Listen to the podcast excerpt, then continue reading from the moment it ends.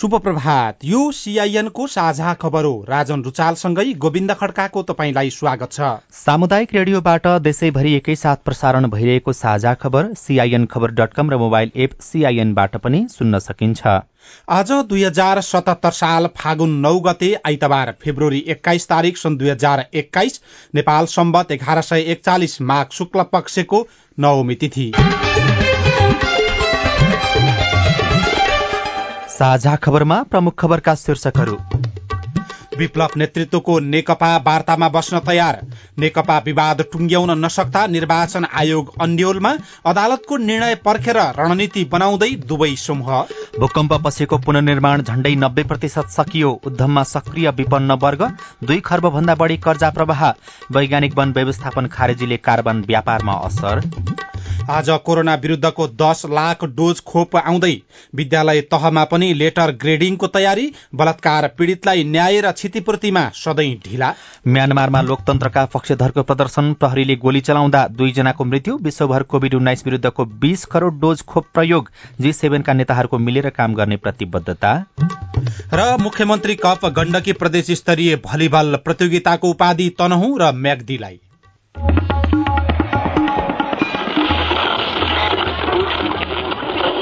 सयौं radio.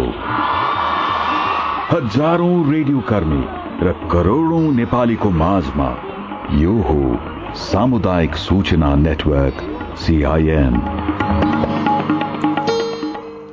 साझा खबरमा सबभन्दा पहिले भूमिगत रहेको नेकपा विप्लव समूहको नेतृत्व वार्तामा बस्न तयार भएको प्रसंग नेत्र विक्रम चन्द विप्लव नेतृत्वको नेपाल कम्युनिष्ट पार्टी सरकारसँग वार्तामा बस्न तयार देखिएको छ। यससँगै सरकार र उक्त पार्टीबीच औपचारिक वार्ताको ढोका खुल्ने देखिएको छ।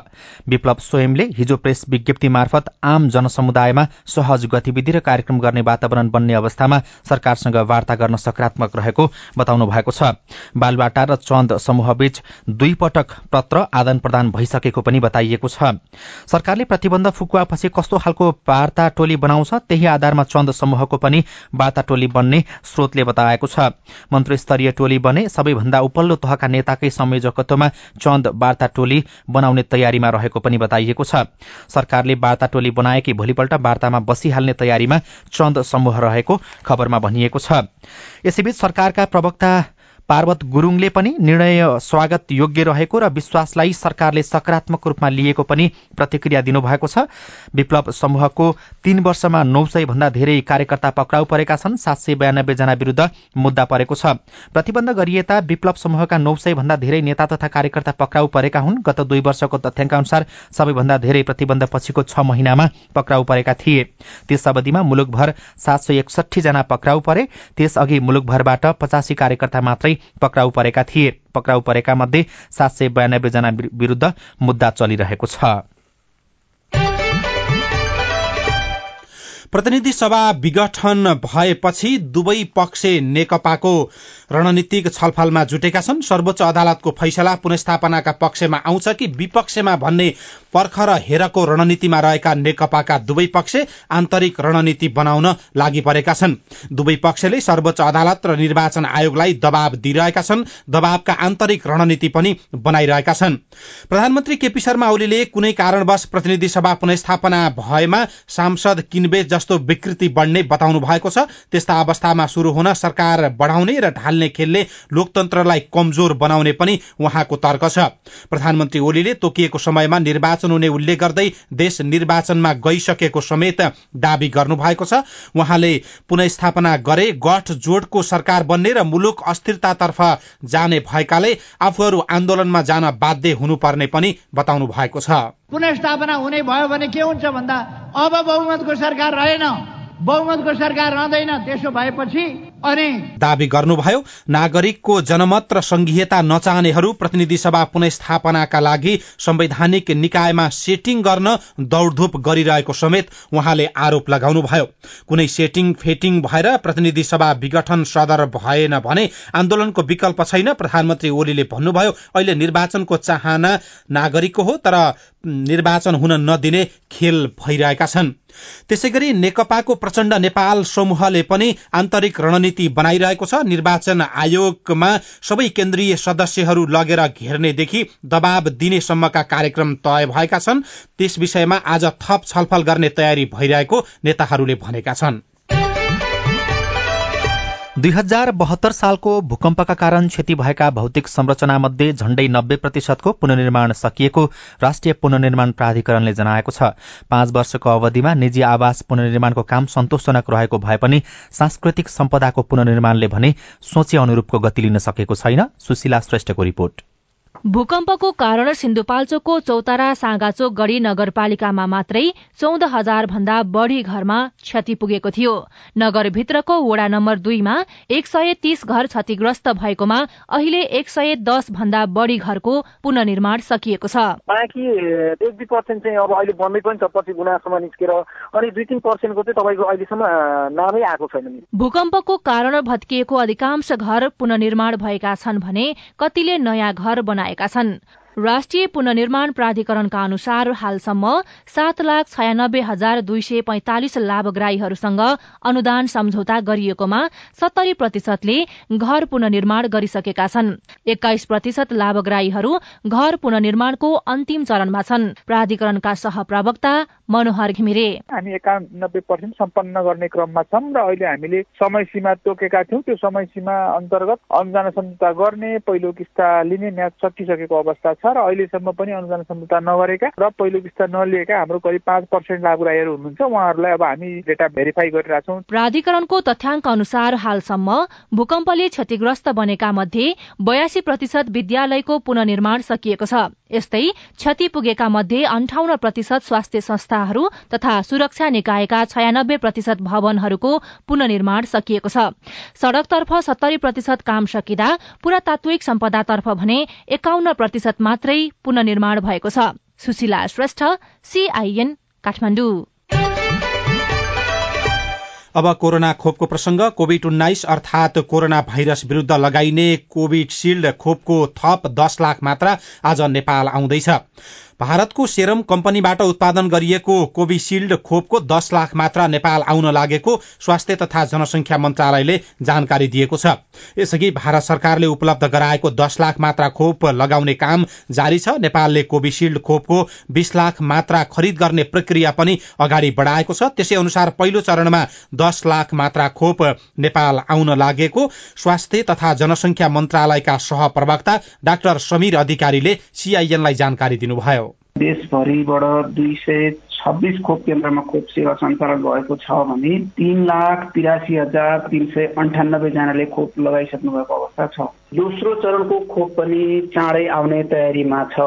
अब यसको पनि प्रक्रियाहरू अगाडि बढिसकेको छ। यो आज भोलि नै आइपुग्ने गरी केही दिनभित्रै आइपुग्ने गरी कामहरू अगाडि बढेको छ।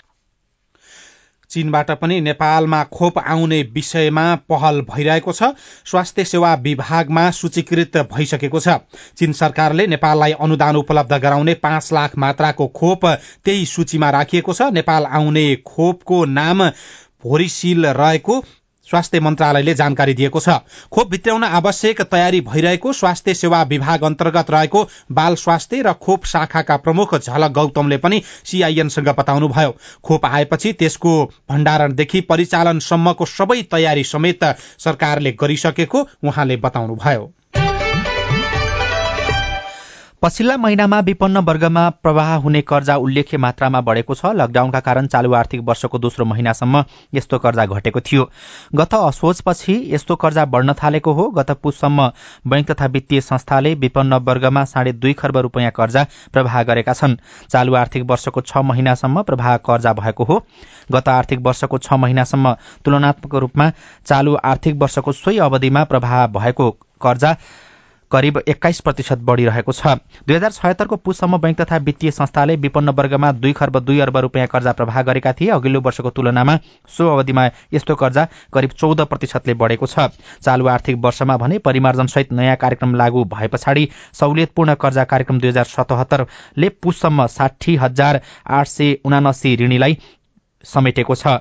यस अनुसार गत वर्षको पुससम्म यस्तो शीर्षकमा बैंक तथा वित्तीय संस्थाले एक खर्ब सैतिस करोड़ रूपियाँ कर्जा लगानी गरेका छन्। पुनर्कर्जाको नयाँ व्यवस्थाबाट माघसम्म सतासी अर्ब सतासी करोड़ रूपियाँ कर्जा प्रवाह भएको राष्ट्र बैंकले जनाएको छ। आगामी तीन दिनभित्र देशका अधिकांश भागमा मौसम सफा हुने भएको छ। मौसमविद वरूण पौडेलका अनुसार तापक्रम बढ़न थालेसँगै केही दिन निरन्तर मौसम प्रभावित हुने तथा केही दिन सफा हुने क्रम चलिरहने गर्छ। आगामी तीन दिन देशभर मौसम सफा भई राम्रोसँग घाम लाग्ने उहाँले बताउनुभयो। पछिल्लो केही दिन यता अपरान्न तथा साँझ पख मौसम बदली भई हल्का वर्षा समेत भइरहेको छ। हिजो देशका पहाड़ी भूभागमा आंशिक बदली भई केही ठाउँमा पानी समेत परेको थियो। मौसम पूर्वानुमान महाशाखा का अनुसार अब गर्मी पनि निरन्तर बढ्दै जानेछ।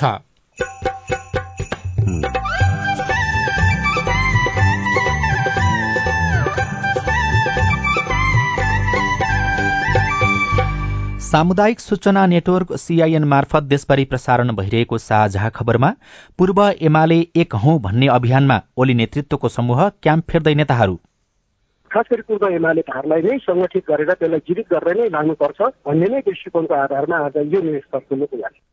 नेकपाको विवाद टुंग्याउन नसक्दा निर्वाचन आयोग अन्यलमा विद्यालय तहमा पनि लेटर ग्रेडिङको तयारी बलात्कार पीड़ितलाई न्याय र क्षतिपूर्तिमा सधैँ ढिला लगायतका खबर बाँकी छन्। सीआईएनको साझा खबर सुन्दै गर्नुहोला।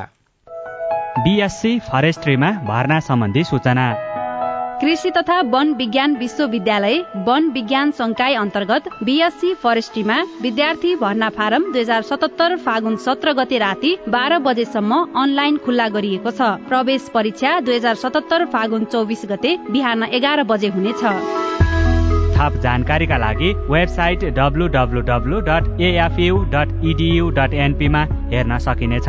सम्पर्क फोन नम्बर शून्य सन्ताउन्न पाँच तेइस तिन सय अठार र शून्य सन्ताउन्न पाँच तेइस दुई सय अडचालिस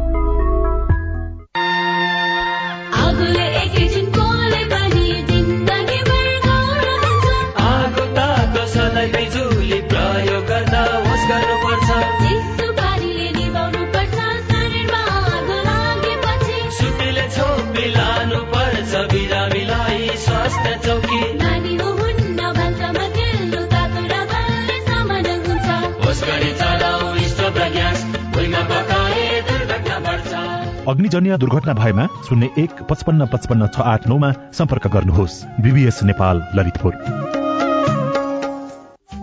सामुदायिक वन उपभोक्ताहरूको सामूहिक बीमा सम्बन्धी सूचना। सतहत्तरै जिल्लाका सबै सामुदायिक वन उपभोक्ताहरूका लागि वनमा लागेको आगोबाट वा वन्यजन्तुको आक्रमणबाट हुने मानवीय क्षतिको सामूहिक बीमा गरिएको छ। कतै यस्तो घटना भएमा सामुदायिक वन उपभोक्ता महासंघ नेपालको फोन नम्बर शून्य एक छैसठी सोह्र चार सय एक्काइसमा तुरन्त जानकारी गर्नु गराउनु हुन अनुरोध छ। बिमा अवधि दुई हजार सतहत्तर साल माघ एक गतेदेखि दुई हजार अठहत्तर साल असार एकतिस गतेसम्म। सामुदायिक वन उपभोक्ताहरूको हितका लागि अमेरिकी अन्तर्राष्ट्रिय विकास नियोग युएसएआईडीको आर्थिक सहयोगमा सञ्चालित हरियो वन कार्यक्रम सामुदायिक वन उपभोक्ता महासंघ नेपाल र अकोराब। सामाजिक रूपान्तरणका लागि यो हो सामुदायिक सूचना नेटवर्क सीआईएन तपाईँ अहिले देशभरिका सामुदायिक रेडियो सीआईएन खबर डट कम र मोबाइल एप सीआईएनबाट एकैसाथ साझा खबर सुनिरहनु भएको छ। अब आज काठमाडौँबाट पत्र पत्रिकाले छापेका खबर। कान्तिपुर दैनिकमा निर्वाचन आयोग जहाँको त्यही शीर्षकको खबर छापिएको छ राजेश मिश्रले लेख्नु भएको खबरमा नेकपाको विवाद किनारा लगाउन नसकेको निर्वाचन आयोगले चुनावी तयारीलाई पनि गति दिन सकिएको छैन भनिएको छ। सरकारले घोषणा गरेको मतदानको मिति दुई हजार अठहत्तर वैशाख सत्र आउन करिब सत्तरी दिन मात्रै बाँकी छ जबकि निर्वाचनको तयारीका लागि एक सय बीस दिनको समय कानूनले नै तोकेको छ। निर्वाचनको मिति पुस पाँचमै घोषणा गरिए पनि आयोगले यो बीचको समयलाई उपयोग गर्न नसकेको हो। प्रारम्भमै टुङ्गिनु पर्ने मतदान केन्द्र र मतदाता नामावली समेत तयार भइसकेको छैन। आयोगले भने चुनाव घोषणा भए लगतै त्यस विषयमा काम थालिसकेको जनाएको थियो। तर नेकपाको विवाद सल्टाउन नसक्दा चुनावी तयारी पनि अलपत्र परेको खबरमा भनिएको छ। कान्तिपुरमै अर्को खबर छ। प्रदेशसभा बैठक अवरोध गर्ने रणनीतिमा ओली समूह शीर्षकको प्रदेशका मुख्यमन्त्री शेरधन राई विरूद्ध दर्ता भएको अविश्वासको प्रस्ताव प्रदेशसभा बैठकमा पेश गर्न नदिने रणनीति नेकपा ओली समूहले लिएको छ। आजका लागि बोलाइएको प्रदेशसभा बैठकमा नेकपाकै प्रचण्ड नेपाल समूहले दर्ता गराएको अविश्वासको प्रस्ताव बाहेक कुनै बिजनेस छैन। सत्तापक्षले बैठक अवरूद्ध गर्दा अविश्वासको प्रस्ताव सभामा पेश हुन नसक्ने स्थिति पैदा भएको छ। अनि अन्नपूर्ण पोस्टमा नागरिकतालाई पाँच वर्ष संघर्ष शीर्षकको खबर छ। इटहरी चार का एक्काइस वर्षका कुशल खड्काले पाँच वर्षको संघर्षपछि यो साता वंशजको नागरिकता पाउनु भएको छ। कुशलको नागरिकता बन्दा उहाँका मामली हजुरआमा अस्सी वर्षका दुर्गामाया कार्की मा खुशीको सीमा छैन। उहाँले भन्नुभयो भगवानले मेरो प्रार्थना सुनिदिए। दुर्गामाया छोरीले कमाइदिएको घर नातिका नाममा नामसारी हुन हुनेमा ढुक्क हुनुहुन्छ अनि नातिले पनि काम पाएर कमाई गर्ने भनेर उहाँ उत्तिकै खुसी हुनुहुन्छ। त्यसपछि उहाँको चासो रहेछ काम पाएपछि बिहे गर्नुहुन्छ।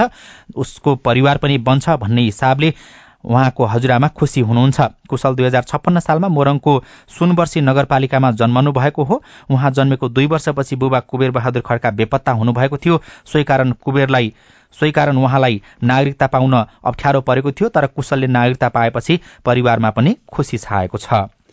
नयाँ पत्रिका दैनिकले सर्वोच्च अदालत निर्भीक न्यायाधीश सत्तासँग डराउँदैनन्। शीर्षकमा खबर छापेको छ इतिहासमा भएका फैसलाको विवरणलाई पत्रिकाले लेखेको छ। अहिले संसद विघटनका विषयमा सर्वोच्च अदालतको फैसलाको प्रतीक्षा गरिएको छ तर विगतका फैसलाहरूले भने न्यायाधीश सत्तासँग नडराउने उल्लेख गर्दै पत्रिकाले लेखेको छ बीपीलाई मृत्युदण्ड दिने मागसहित पञ्चायतले लगाएका सात मुद्दा अदालतबाट खारेज भएका थिए। अविश्वास प्रस्ताव सामना नगरी संसद विघटन गर्ने प्रधानमन्त्री मनमोहन अधिकारीको निर्णय पनि खारेज भएको थियो।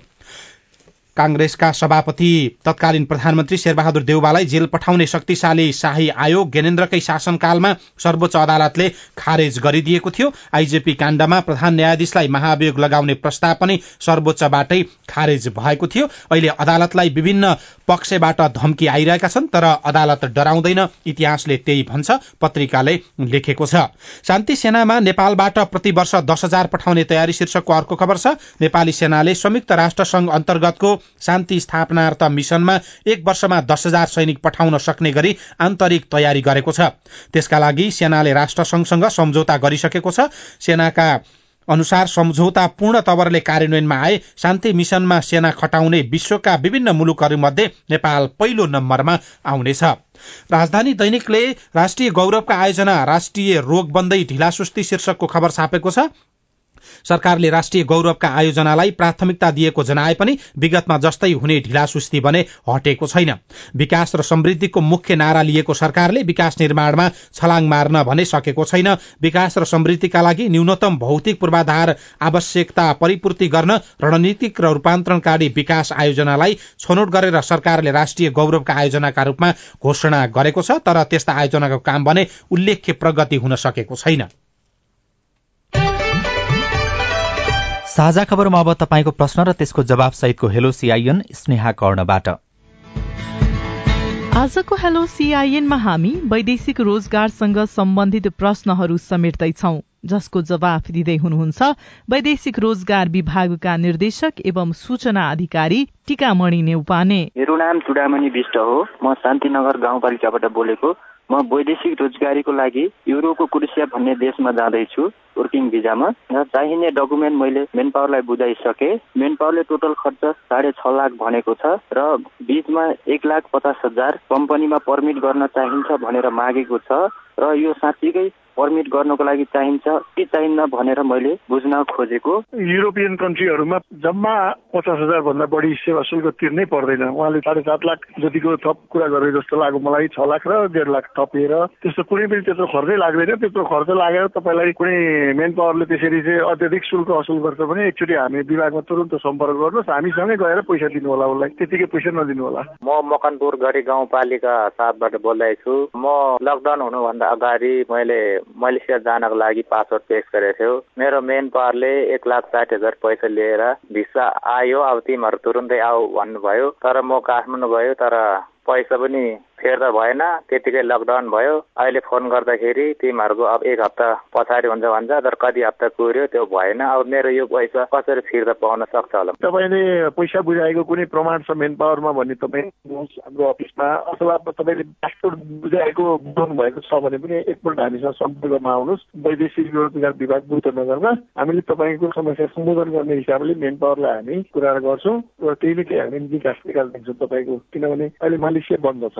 तपाईँ तत्काल जान सक्नुहुन्न नमस्कार म ओखलडुङ्गा जिल्ला मलङ गाउँपालिका चारबाट कुलबहादुर तामाङ यो इरेल जानको लागि आवेदन फर्म भर्नुपर्छ भन्छ यो कसरी भर्नुपर्ने हो इजरायल जानको लागि वैदेशिक रोजगार विभागले मात्रै दरखास्त आह्वान गर्नेछ। अनलाइन फर्म नै भर्सक। हामी अनलाइनैबाट गर्छौँ। मान्छेलाई यहाँ काठमाडौँसम्म आउने दुःख नदिकन आफ्नै गाउँ टोल घरबाटै नै उहाँहरूले फर्म भर्नको लागि एप्लाई गर्न सक्नुहुन्छ। अन्य कहीँ कतै कुनै व्यक्ति वा निकायले यो काम गर्दैन र शुद्ध वैदेशिक रोजगार विभागले नै गर्छ र कहीँ कतै कसैलाई एग्रिकल्चर पनि नदिनु होला र यो फर्म खोलाउने प्रक्रियामा हामी आन्तरिक तयारीको क्रममा छौँ। उहाँले भने जस्तै अनलाइन फर्मको हामीले पोर्टलहरू बनाएर अनलाइन उहाँहरूले एप्लाई गर्न सक्ने हिसाबको हामी मोडल मोडलहरू बनाइराखेका छौँ र अर्को हाम्रो चाहिँ आन्तरिक उहाँहरूको सेलेक्सन गर्ने कार्यविधिको सन्दर्भमा पनि हामी त्यही काम गरिरहेका छौँ। छिटै यो खुल्छ र मेरो अनुमानमा यो बढीमा यो ढिलोमा फागुन मसान्तभित्र खुल्छ। तपाईँसँग पनि यदि वैदेशिक रोजगारसँग सम्बन्धित प्रश्न वा केही जिज्ञासा छन् भने हाम्रो टेलिफोन नम्बर शून्य एक बान्न साठी छ सय छयालिसमा फोन गरेर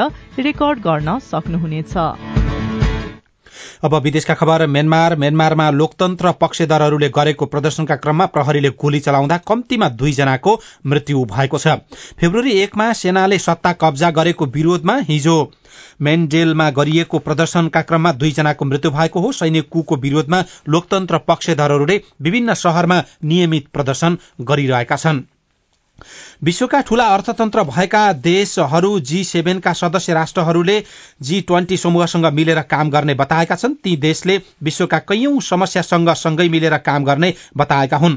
हाल विश्वमा देखा परिरहेको कोरोना भाइरसको महामारीका साथै अरू पनि कतिपय समस्याको समाधानमा लाग्ने उनीहरूले बताएका छन्। भारतमा जनवरी सोह्रदेखि कोरोना विरूद्धको खोप लगाउने क्रम शुरू भएको छ र निरन्तर तीव्र रूपले अगाडि बढ़िरहेको भारतीय संचार माध्यमहरूले लेखेका छन्। कोविड उन्नाइस विरूद्धको खोप अभियान सञ्चालनको आधिकारिक तथ्याङ्क अनुसार हिजोसम्म विश्वभर बीस करोड़ मात्रा खोप लगाइसकिएको सम्बन्धित देश र स्वास्थ्य क्षेत्रमा सक्रिय निकायको आधिकारिक तथ्याङ्कहरूले देखाएको छ। र इटालीका प्रधानमन्त्री मारियो ड्रागीले कोरोना भाइरसबाट प्रभावित इटलीको अर्थतन्त्र जोगाउन विशेष राहत योजना सार्वजनिक गर्ने बताउनु भएको छ। साझा खबरमा अब खेल खबर। प्रथम गण्डकी प्रदेश मुख्यमन्त्री कप महिला पुरूष भलिबल प्रतियोगिताको उपाधि पुरूषतर्फ तनहु र महिलातर्फ म्याग्दी जिल्लाले जितेका छन्। पोखरा रंगशालामा भलिबल कोर्टमा हिजो भएको पुरूषतर्फको फाइनल खेलमा तनहुले स्याङ्जालाई पच्चीस तेइस पच्चीस सत्र पच्चीस बीस तेह्र पच्चीस र पन्ध्र दसले हराएको हो। महिला भलिबलको फाइनलमा म्याग्दीले पर्वतलाई पच्चीस चौध पच्चीस चौध र पच्चीस सत्रको सोझो सेटमा पराजित गरेको छ। दुवै वर्गमा विजेताले दुई लाख रूपियाँ र उपविजेताले एक लाख रूपियाँ प्राप्त गरेका छन्। नेपाल राष्ट्रिय तथा अन्तर्राष्ट्रिय महिला अन्तर्राष्ट्रिय खेलाड़ी संघ एनएनआईपीए अवार्डबाट छब्बीसजना खेलाड़ी सम्मानित भएका छन्। भक्तपुरको मध्यपुर थिमीमा भएको विशेष कार्यक्रममा दुई हजार छयत्तर सालमा गरेको प्रदर्शनका आधारमा खेलाड़ीहरूलाई सम्मान गरिएको हो। पूर्व राष्ट्रिय च्याम्पियन बद्रीलाल नेपालीले हिजो भक्तबहादुर तामाङ स्मृति र्यापिड चेस प्रतियोगिताको उपाधि जित्नु भएको छ। प्रचण्ड नेपाल समूह छोडेर ओली समूह फर्किएका एकजना नेतासँगको रेडियो कुराकानी किन फर्कियो र के छ बन्दैछ योजना? स्वस्थ जीवनशैलीसँग जोडिएको सन्देश अरू खबर र कार्टुन पनि बाँकी नै छ। सीआईएनको साझा खबर सुन्दै गर्नुहोला। बाल विवाह विरुद्ध धर्मगुरूहरूको प्रतिबद्धता। यत्र नारेस्तु पूजन्ते रमन्ते तत्र देवता। जहाँ नारीको समान हुन्छ त्यहाँ देवता पनि खुसी हुन्छन् प्रसन्न हुन्छन् भन्ने हाम्रो हिन्दू सनातनी शास्त्रलाई स्मरण गर्दै यो बाल विवाह जस्ता कुरीतिलाई पनि उन्मूलन गर्न अगाडि बढौँ। साथै विभिन्न खालका जुन सामाजिक कुर्तीहरू छन् त्यसलाई सबैलाई उन्मूलन गर्दै हामी समाज रूपान्तरमा अगाडि बढौँ। के बाल विवाह बिल्कुल गर्नु हुँदैन। बुद्ध धर्ममा पनि धेरै भनिराखेको छ। हामी त गइराखेको छु भनिराखेको छु नबुझ्ने व्यक्तिलाई भन्ना भन्ने नहुँदा झगडा पनि गरिराखेको छु तिनीहरूले सम्झाएको छु। बाइबलमा चर्चमा बाल विवाह छैन। मलाई लाग्छ कुनै पनि धर्ममा पनि छैन होला त्यो चाहिँ। एउटा विकृतिको रूपमा अहिले हाम्रो समाजमा यो देखिएको छ। यसकारण सबै धार्मिक समुदायहरू मिलेर बाल विवाहलाई रोकौँ। तलबुल इल्म फरिदतुन अला कुल्ले मुस्लिम। प्रत्येक मुस्लिम चाहे त्यो पुरुष हो या महिला उनीहरूले शिक्षा आर्जन गर्नु अनिवार्य छ। त्यसैले बाल्यकालको उमेरमा उनीहरूलाई बढीभन्दा बढी शिक्षित बनाऊ अनि बाल विवाहलाई अन्त्य गरौँ। ओल्ड भिजन इन्टरनेसनल नेपाल र अकुराब ला ब्यालेन्स सकिनलाई टिभी हेर्नु। छिटो जाउँ रिचार्ज गर्नलाई। होममा डिलर दाइको डिस्काउन्ट सबैलाई। होमले ल्यायो खुसी सबैजनालाई। टिभीको मजा लिन वार्षिक रिचार्ज गरौँ। डिलर दाइको डिस्काउन्ट पाइ सबै दङ्ग परौँ के हो र डिलर दाइ के दिनुहुन्छ हामीलाई? फन्ड ट्रान्सफरको सेवामा मिल्छ यस्तो मौका। विकली लकी ड्रनी हुने मौकामा झन् चौका। अब फन्ड ट्रान्सफरबाट वार्षिक रिचार्ज गरी बम्पर डिस्काउन्ट र दुई भाग्यशाली ग्राहकहरूलाई एक एक लाख नगद उपहार सहित दुई वर्ष रिचार्ज गर्दा लकी ड्रमा डबल मौका पाउनुहोस् र मजाले रमाउनुहोस्। डिस होम खुसी अन गरौँ। सामाजिक रूपान्तरणका लागि यो हो सामुदायिक सूचना नेटवर्क सीआईएन साझा खबरमा अब नेकपामा समूह फेरबदलको प्रसंग नेपाल कम्युनिष्ट पार्टी नेकपामा दुवै समूहले एक अर्कातिरका नेता कार्यकर्तालाई आफ्नो समूहमा ल्याउने प्रयास गरिरहेका छन्। शुरूमा ओली समूहमा रहेका नेता शेरबहादुर तामाङ दुई दिनपछि प्रचण्ड नेपाल समूहमा जानुभएको थियो तर दुई महिनापछि फेरि उहाँ ओली समूहमै फर्किनु भएको छ। कहिले यता कहिले उता। किन? हामीले तामाङलाई सोधेका छौं। खास गरी पूर्व एमाले धारलाई नै संगठित गरेर त्यसलाई जीवित गरेर नै लानुपर्छ भन्ने नै दृष्टिकोणको आधारमा आज यो निष्कर्षले पुग्यो तपाईँले पूर्व एमाले भनेर संकेत गर्न खोज्नु भएको चाहिँ केपी ओली नेतृत्वको समूहलाई हो। हो तपाईँले भन्नुभएको जस्तै दुईटा धार त छ यहाँ आधिकारिक पार्टीको भन्ने कुरो त भइसकेको छैन। त्यसो भएको हुनाले नेपाल कम्युनिस्ट पार्टी नेकपा नै भनेर वास्तवमा हामीले हिँडिरहेको कम्युनिस्ट आन्दोलनलाई संगठित र एकत्रित गरेर अगाडि बढाउन सकिन्छ। त्यसो गर्दाखेरि वर्तमान नेतृत्व खास गरी केपी ओलीको नेतृत्वमा यो कुरा सम्भव हुन सक्छ भन्ने मेरो अहिलेको दृष्टिकोण हो र त्यो अनुसार चाहिँ अगाडि बढायो। तर निर्वाचन आयोगले यदि त्यसलाई चाहिँ आधिकारिकता दिएन भने त्यस्तो अवस्थामा तपाईँ कतापट्टि पुग्नुहुन्छ त? दिएन भने पनि हामी पार्टी बनाउँछौँ पार्टी बनाएर अगाडि बढ्छौँ र हामीले चाहिँ बोकेको दृष्टिकोणलाई फेरि सङ्गठित गर्छौँ फेरि निर्माण गर्छौँ। हिजो हामीले विकास गरेको दृष्टिकोण र त्यो दृष्टिकोणमा उभिएका जनता र त्यसमा मतदान गरेका लाखौँ जनता ती जनता फेरि पनि हामी एक ठाउँमा सङ्गठित गर्छौँ। त्यो भएको कारणले कसले आधिकारिक दिएन भन्ने कुरा प्रमुख हुँदैन। आधिकारिक त जनताले दिन्छ त्यो अनुसारको मतदाता त्यो चाहिँ हामी सङ्गठित गर्न सक्छौँ भन्ने हामीलाई विश्वास तपाईँ अहिले केपी ओली खेमामा पुग्दै गर्दाखेरि नि पूर्व एमाले बढी प्यारो लागिराखेको छ अथवा चाहिँ नेकपा बढी प्यारो लागिराखेको छ? यो प्रश्न हो। त्यो धार मैले विचारको कुरा गरेँ। विचारको हिसाबले हामी जनताको भौगोलिक जनवाद र हामीले विकास गरेको लोकतान्त्रिकरण र कम्युनिस्ट पार्टीभित्र पनि लोकतान्त्रिकरणको सिद्धान्तलाई चाहिँ हामीले चाहिँ बोकेको हो र त्यही सिद्धान्त अनुसार हामी अगाडि बढ्छौँ। तपाईँले चाहिँ निर्वाचन हुने र संसद पुनस्थापना नहुने संकेत पाउनु भए भएर प्रचण्ड नेपाल खेमालाई छोड्नु भएको हो कि त? त्यस्तो होइन त्यस्तो होइन। मैले भने हामी दृष्टिकोणको कुरा प्रमुख हो। अनि तपाईँ अहिले ओली खेमामा जाँदै गर्दाखेरि केही दिन भित्रमै तपाईँले कुनै सुविधाको पद पाउनु भयो भने त्यसलाई अचम्म मान्ने कि नमान्ने हामीले? सुविधाको बारेमा कुनै कुरा भएको छैन कुनै कुरा हुनेवाला पनि छैन। समृद्धिको इस्युमा मुलुकको त्यही देश र जनता हामी समृद्ध नेपाल सुखी नेपाली भन्छौँ। यो भन्ने कुराको इस्युहरू जति छन् ती इस्युको सवालमा काम गर्ने कुरामा कुनै फरक पर्दैन। काम गर्नलाई जहाँ बसेर पनि काम गर्न सकिन्छ। पूर्व एमालेहरूले एमाले पार्टीलाई बिउताएको अवस्थामा नेकपा भन्ने प्रचण्ड नेपाल समूहको खेमाबाट पूर्व एमालहरू फर्किन्छन् भन्ने तपाईँलाई विश्वास छ? त्यही विश्वास छ। किनभने हामीले जुन दृष्टिकोणको आधारमा पार्टीलाई सङ्गठित गर्दै यो ठाउँसम्म ल्याएका थियौँ र म जस्तै लाखौँ वास्तवमा चाहिँ कार्यकर्ताहरू फेरि पनि तपाईँको चाहिँ त्यही पार्टीमा हामी सबै सङ्गठित हुन्छौँ एकै ठाउँमा हामी सङ्गठित हुन्छौँ कि यो क्रम सुरु भएको छ मबाटै सुरु भएको छ अब धेरै यस्ता धेरै साथीहरूबाट सुरु हुन्छ। हामीले विकास गरेको दृष्टिकोणको आधारमा सबै एकै ठाउँमा सङ्गठित हुनेछन् भन्ने हामीलाई विश्वास अबकै खबर संक्षेपमा बलात्कार पीड़ितलाई न्याय र क्षतिपूर्तिमा सधैँ ढिला हुने गरेको छ। आर्थिक वर्ष दुई हजार पचहत्तर छहत्तरमा महानिधिवक्ता कार्यालयमा पुगेका तीन सय सन्तानब्बे जबरजस्तीकरणीका मुद्दा मध्ये अस्सीवटाको मात्रै फर्चियोट भएको थियो। त्यसै गरी अर्को वर्ष एक हजार छ सय उनासत्तरी जबरजस्तीकरणीका मुद्दामा चार सय एकको कसुर ठहर भएको थियो। क्षतिपूर्तिमा पनि विभेद हुने गरेको छ। सत्र महिला किशोरी र बालबालिकाको बलात्कार पछि जम्मा चारजनाले मात्रै क्षतिपूर्ति पाएको। तथ्याङ्कले देखाएको छ। र विद्यालय तहमा अक्षराङ्कन पद्धति लेटर ग्रेडिङको मापदण्ड परिवर्तन गर्ने तयारी भइरहेको छ। कक्षा आठ एसी कक्षा दस र कक्षा बाह्रमा बेन्च मार्क पैंतिस अंक अर्थात ग्रेड डी प्राप्त गरेपछि मात्रै मूल प्रमाणपत्र दिने गरी शिक्षा मन्त्रालयले नयाँ व्यवस्थाको तयारी गरेको हो। यो सँगै हामी साझा खबरको अन्त्यमा आइपुगेका छौं। सामुदायिक रेडियो प्रसारक संघद्वारा सञ्चालित सीआईएनको बिहान छ बजेको साझा खबर सक्नु अघि तपाईँको स्वस्थ जीवनशैलीसँग जोडिएको एउटा सन्देश। बेसार चाहिँ हामीले औषधीय तत्वको लागि धेरै ठाउँमा प्रयोग गर्छौँ। रोगसँग लड्ने क्षमता हाम्रो शरीरको धेरै कम छ भने त्यस्तो ठाउँमा राति सुत्ने बेलामा आधा ग्लास दुधमा आधा चम्चा जति बेसार एकैछिन उमालेर राति सुत्ने बेलामा त्यसलाई प्रयोग गर्यौँ भने हाम्रो रोगसँग लड्ने शक्ति चाहिँ बेसारले आफै बढाउँछ। टन्सिलहरूको समस्या छ घाँटी दुख्ने समस्या छ रुगा खोकी लागिरहने समस्या छ ज्वरो आइरहने समस्या छ कलेजोको केही समस्या छ। यो सबै समस्याको लागि चाहिँ हामीले यसरी बेसारलाई दुधमा उमालेर प्रयोग गर्न सक्छौ। बेसारको फाइदा बारेको सन्देशसँगै साझा खबरमा मुख्य मुख्य खबर फेरि एकपटक। विप्लव नेतृत्वको नेकपा वार्तामा बस्न तयार नेकपा विवाद टुंग्याउन नसक्दा निर्वाचन आयोग अन्यलमा अदालतको निर्णय पर्खेर रणनीति बनाउँदै नेकपाका दुवै समूह। भूकम्पपछिको पुननिर्माण झण्डै नब्बे प्रतिशत सकियो उद्यममा सक्रिय विपन्न वर्ग दुई खर्ब भन्दा बढ़ी कर्जा प्रवाह। आज कोरोना विरूद्धको दश लाख डोज खोपको आउँदै विद्यालय तहमा पनि लेटर ग्रेडिङको तयारी बलात्कार पीड़ितलाई न्याय र क्षतिपूर्तिमा सधैँ ढिला। म्यानमारमा लोकतन्त्रको पक्षधरको प्रदर्शन प्रहरीले गोली चलाउँदा दुईजनाको मृत्यु जी सेभेनका नेताहरूको मिलेर काम गर्ने प्रतिबद्धता। र मुख्यमन्त्री कप गण्डकी प्रदेश स्तरीय भलिबल प्रतियोगिताको उपाधि तनहु र म्याग्दीलाई। साझा खबरको अन्त्यमा पालो आएको छ कार्टुनको नयाँ पत्रिका दैनिकमा रवि मिश्रले बनाएको कर्नर किक शीर्षकको कार्टुन लिएका छौं। यो कार्टुनमा प्रधानमन्त्रीले हिजो गरेको भाषण र त्योसँग जोडिएको विषयलाई व्यङ्ग्य गर्न खोजिएको छ। चिन्ह कसको हुने भन्ने विषयमा नेकपाका दुवै पक्ष आन्दोलनमा छन्। हिजो विराटनगरमा प्रधानमन्त्री ओलीले यो आन्दोलन चन्द्रमाले समेत देखिरहेको छ भन्ने प्रसंगमा भाषण गर्नुभएको थियो। त्यसैलाई व्यङ्ग्य गरिएको छ। यहाँ प्रचण्ड नेपाल जस्तै देखिने व्यक्ति दुईजना कुराकानी गरिरहेका छन्। माथि चाहिँ यस्तो लेखिएको छ।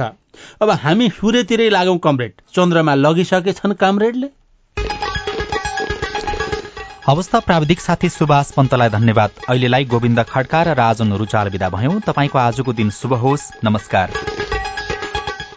यसपछि देशभरिका सामुदायिक रेडियोबाट कार्यक्रम संवाद प्रसारण हुनेछ। सुन्ने प्रयास गर्नुहोला।